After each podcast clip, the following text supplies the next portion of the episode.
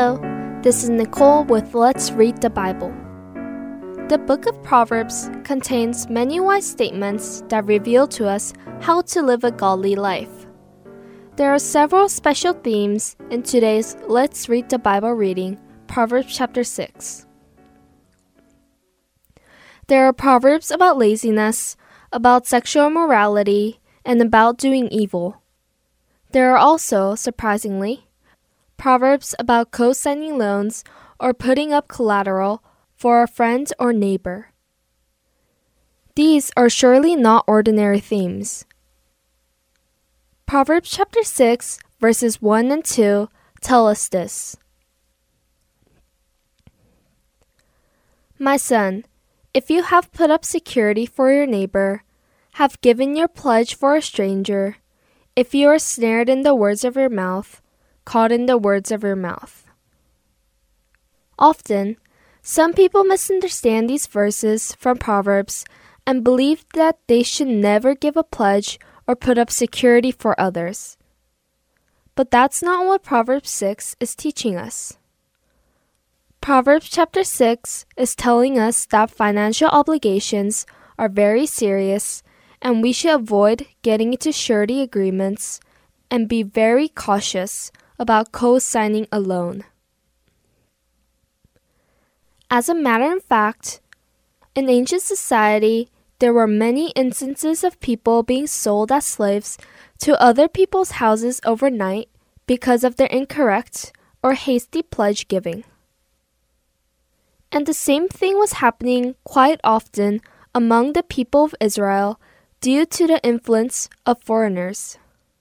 The author of Proverbs chapter 6 is advising us to be prudent when we put up securities or give pledges because we can be in deep trouble if we make decisions in haste or having been swept up in the moment. But the author also tells us the solution as well if we realize that decisions were made hastily or by being swept up in the moment. The wisdom for the situation can be found in verses 3 to 5.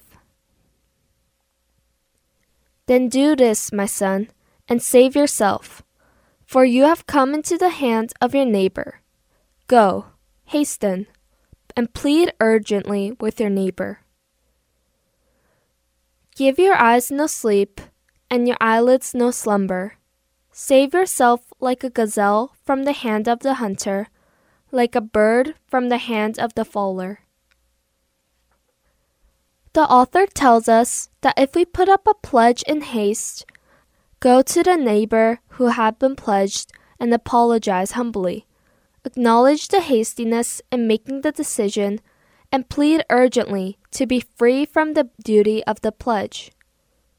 The author also tells us to do everything we can until we can be free from the responsibilities, even if we cannot get any sleep.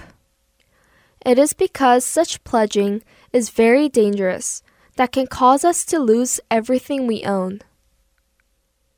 In our lives, there may be times when we need to give our pledges to those we love. If it becomes necessary to help someone we love by guaranteeing their loan, then we must make sure that we have the ability to make the payments if something should go wrong. But if that is not the case, hasty decisions can bring us dangerous situation later. And the author is warning us about that. God sent us the Holy Spirit for our salvation and has given us a pledge the fact that God gave us the Holy Spirit as a pledge means that God is ready to lose the Holy Spirit if something goes wrong. We all can give pledges for someone if needed, but please remember that it is possible only when we are ready to accept risks that come with them. Then we will not regret or complain even if things don't go the way they should have. Please do not give pledges hastily or out of being swept up in the moment. Let's read Proverbs chapter 6, verses 1 to 35 together. My son, if you have put up security for your neighbor, have given your pledge for a stranger, if you are snared in the words of your mouth, caught in the words of your mouth, then do this, my son, and save yourself. For you have come into the hands of your neighbor. Go, hasten, and plead urgently with your neighbor. Give your eyes no sleep, and your eyelids no slumber. Save yourself like a gazelle from the hand of the hunter, like a bird from the hand of the fowler. Go to the ant, O sluggard, consider her ways, and be wise. Without having any chief, officer, or ruler, she prepares her bread in summer and gathers her food in harvest. How long will you lie there, O sluggard? When will you arise from your sleep?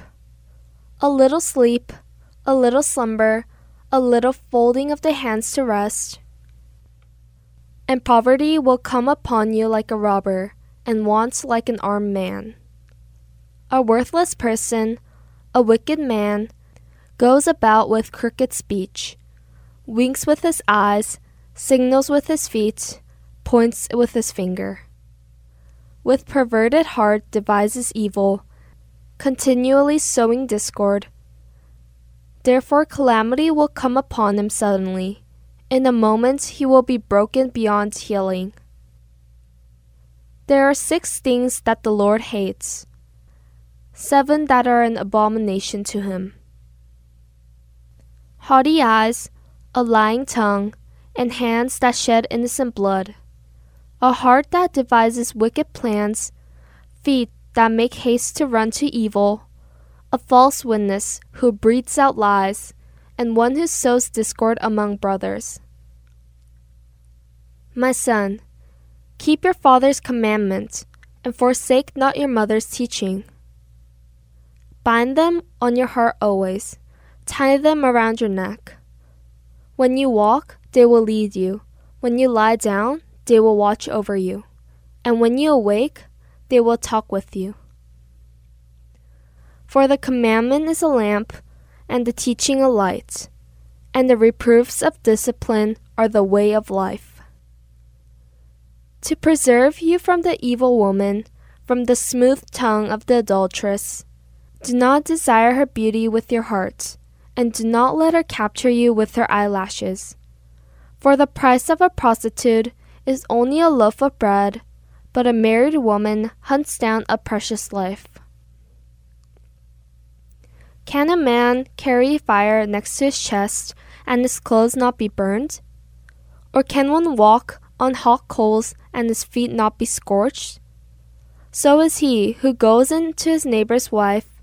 None who touches her will go unpunished. People do not despise a thief if he steals to satisfy his appetite when he is hungry. But if he is caught, he will pay sevenfold. He will give all the goods of his house. He who commits adultery lacks sense. He who does it destroys himself.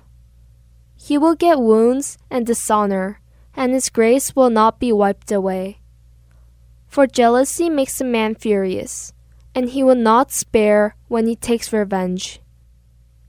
He will accept no compensation. He will refuse though you multiply gifts.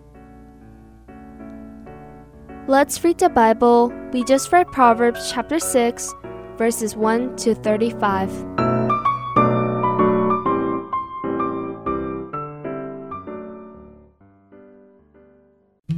Thank you for saving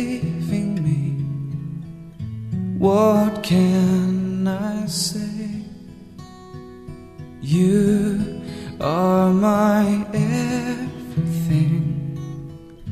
I will sing your praise. You shed your blood for me. What can I say?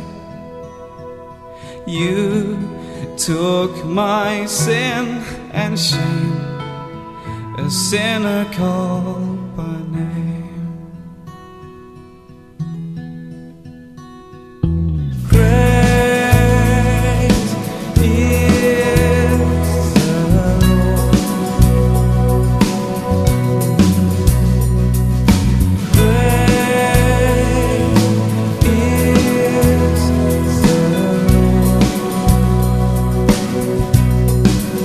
For we know your truth has set us free.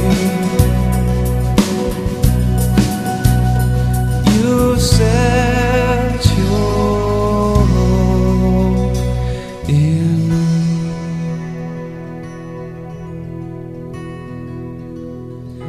Mercy and grace are mine. Forgiven is my sin. Jesus, my only hope, the Savior of the world. Great is the Lord, we cry, let your kingdom come.